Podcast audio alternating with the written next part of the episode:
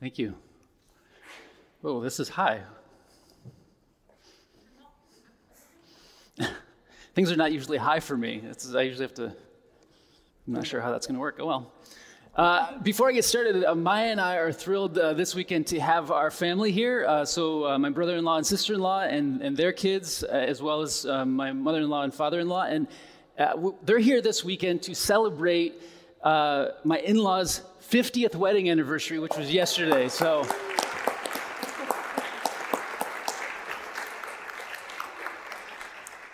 so congratulations. Well, well done. 50 years, honey. I think we can pull that off? Hold on.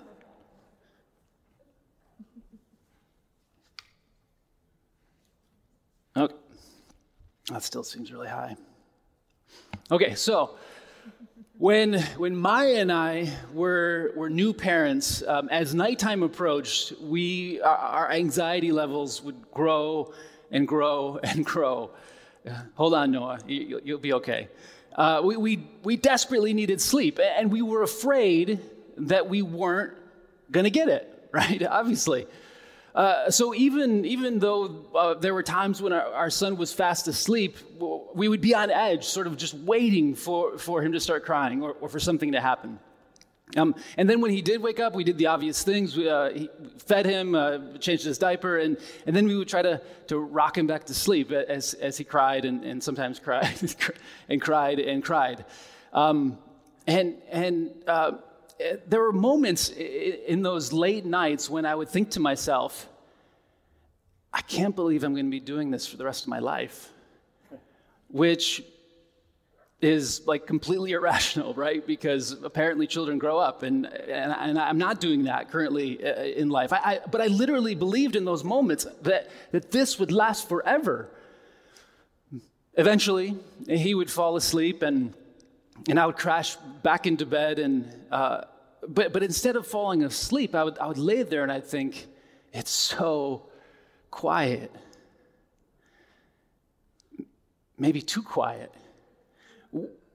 why is it so quiet? And so then I would roll over uh, to, to Maya and, and I would say, honey, can you check to make sure Noah's still breathing? I was so afraid, and my fear just kept growing and growing and growing. So, um, it, because I was so tired uh, and I had these irrational fears, uh, the, these, these fears just kept growing and becoming larger and larger and larger. This, this night is going to last an eternity. Um, my wife, however, she was also afraid of being tired, right? Uh, but she, on top of that, she had this very rational fear that when she could sleep, her husband would roll over and wake her up and say, Honey, can you check to make sure Noah's still breathing? But this is often how fear works, right? Fear and anxiety. Our fears become larger than life. And, and when this happens, um, we, we find it sometimes hard to move forward, imagining that the next day is, is, is never going to uh, come. And, many times we just want to move backwards to that place that is so familiar to us, even if that place was a terrible place to be. Remember, the people of God were slaves in Egypt for, for 400 years. But God rescued them, and, and God made a commitment to be their God and to be with them. Uh, and God has been providing for them and guiding them through the wilderness. But as soon as something goes wrong, the first time something goes wrong, their fears and their anxieties justifiably begin to grow and grow and grow. They're, they're afraid of the unknown, just like so many of us, which includes a fear of God not knowing God really all that well, and a fear that God will respond to them out of, out of anger and, and violence. In the same way that Pharaoh responded to them and, and the, gods, the gods of Egypt. This is why we will often see God portrayed in the Bible as angry, violent, and unjust. Not because that is God's true character, but because as human beings, sometimes this is all we know as we look out at, a, at the world and as we look at our own lives. So, as we read through the book of Numbers, anytime we see God as violent and unjust, we can assume that this is our humanity. Projected onto God, our humanity shining through. But when we see God as compassionate, gracious, and just, we recognize this as God's true character, the kind of character that we see reflected in Jesus. But as the people of God get closer and closer to their new home, as they get closer and closer to the unknown future that awaits them, anxieties begin to rise. Uh, their fears begin to grow. So, so instead of moving forward, they decide to send spies ahead of them so that they know what the future will hold for them, so that somehow they can predict the future. So let's, let's listen as we read from Numbers chapter 13. Uh, we'll start in verse 17, but we'll, we'll jump around a little bit. So, Numbers, uh, Numbers chapter 13. Moses sent them, the spies, to explore the land of Canaan and said to them, Go up there into the Negev and go into the hill country and see what the land is like, and whether the people who live in it are strong or weak, whether they are, are few or many, and whether the land they live in is good or bad, and whether the towns that they live in are unwalled or fortified and whether the land is rich or poor, and whether there are trees in it or not. Be bold and bring some fruit back from the land. And then, after, after 40 days of this expedition, they come back to Moses and to the people and they give a report. Uh, so, skipping down to verse 27. We came into the land that you sent us to, they say, and it flows with milk and honey. And this is its fruit, which was like this gigantic cluster of grapes. Yet, they said, the people who live in the land are strong, and the towns are fortified and very large. And besides that, we saw the descendants of Anak there. But Caleb quieted the people before Moses and said, Let us go at once and occupy it, for, for we are, are, are more than able to, to overcome it. But then the men who had gone up with him said, We are not able to go up against this people, for they are stronger than we are. So they spread among the Israelites a bad report about the land and they, that they had explored, saying, The land that we have gone through as spies is a land that devours its inhabitants rather than a land of milk and honey. And, and all the people that we saw in it are of great size, they're all giants. There we saw the Nephilim. The Anakites come from the Nephilim, and, and to ourselves we seemed like grasshoppers, and so we seemed to them. This is the word of the Lord. Thanks be to God. So the spies are sent out on a military reconnaissance mission. Once again, even though the people are free to be different, they can be whoever they want to be in this new life. Most of what they know is what they saw in Egypt. And what they saw in Egypt was faith placed first and foremost in military power and war. They trusted the military weapons of horses and chariots. But this isn't how it's supposed to be with God's people. They're supposed to be different. But it's a little confusing because this chapter starts with the Lord said to Moses, Send some men to explore the land of Canaan, which I am giving to the Israelites. So, so wait a minute, is this God's plan for this military expedition? Now, once again, and, and, and I've been talking about this a lot, so if it's confusing, go back and like look at the last five ser- sermons that I've done. And, and when those are confusing, then schedule an appointment to, to talk to me. Uh, but uh, once again, the Bible is a, a tangled discussion uh, between God's divine presence, between God's caring presence, and our complex humanity, both our, our, our strengths and our weaknesses, our, our successes and, and our, our, our flaws. It's, it's, a, it's, a, it's a tangled, complicated conversation. And, and Jewish rabbis over the centuries have noticed this in a couple of ways, particularly in this chapter, um, when they, they look to, to the next book of, of, of, the Bible, the fifth book of the Bible, Deuteronomy. And in Deuteronomy, they, they, they recognize that, that God tells them to go into the land, but, but it's the people and it's Moses who say, Now, first, before we do that, maybe we should send some spies. And then Moses says, Yeah, that sounds like a good idea to me. Uh, the book of Deuteronomy makes it very clear that this is not God's idea, this is the, the plan of the people. Second, here in Numbers, they point out that in Hebrew, God literally says uh, in, in verses 1 and 2 send for yourself men to explore the land. Now, now, this is in contrast to what is said in, in chapter 11, where God says, Send for me men who will help share leadership. Uh, th- th- this is when, when, God was gathering people together to help Moses um, with the responsibility of leadership so that he wasn't having to do it all on his own. Send for yourself versus send for for me. And so one rabbi explains it in this way it's, it's sort of like a, a rich man who owned a vineyard. And so when he saw that the wine from the vineyard was good, he, he said to his workers, Bring the wine into my house. But when he saw that the wine was bad or had gone bad and turned into vinegar, he said, um, Take the wine or bring the wine into your house. Right? You get to have the bad wine. Uh, how many of you um, give gifts this way? Um, I mean, we might have to do that with this, um, this sort of uh, uh, all the ships out here in the harbor and, and hardly any gifts for Christmas. But, um, you know, give them the bad wine, but if the wine is good, then, then I'll, I'll, take it. Um, and, and, and, so essentially, what this rabbi is saying with this illustration is, is that, that the good wine, like the really good wine, is God gathering us together to carry one another's burdens within shared leadership.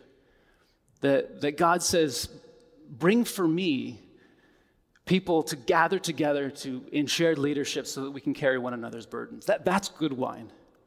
But the bad wine, or the wine that is turned into vinegar, is our human tendency instead to gather together for a fight, to gather together to fight against our common enemy, whoever or whatever that might be. Or our human tendency to make an enemy out of people or things that we don't know or understand good wine or, or bad wine. Apparently, we like two buck chuck. we, we, like, we, like, we like bad wine uh, because the spies set out uh, into the land with war on their mind. And when they return, the, the report that they give uh, is, is about their fear about what, what could go wrong. And, and that fear begins to grow and grow and grow. And so it's a land flowing with, with milk and honey, with clusters of grapes that are so large that it takes two men to carry them. In other words, this land is like a paradise. This is consistent with, with God's promised generosity. In fact, it's better than they possibly could have imagined. But when their attention turns to to war, that they, and when they focus on war as, as their only way forward, their fears begin to become larger than life. But the people are strong and, and their towns are, are fortified and large. And if that isn't enough, we saw descendants of Anak there, uh, which is another way of saying they have giants. we don't have giants, but they have giants. Uh, later in the, in the Bible, we hear that the descendants of Anak live in a land called Gath. And then later, later in the Bible, a boy named David has to fight a, um, a, a great champion from Gath who is named Goliath. You've perhaps heard of Goliath, this, this giant standing almost 10 feet tall. They have giants. But wait, there's, there's even more than that as their fear continues to grow. They, they conclude at the end of the report that it's not just some of the people who are gigantic, it's all of the people. They're all giants. And, and more than that, we saw Nephilim.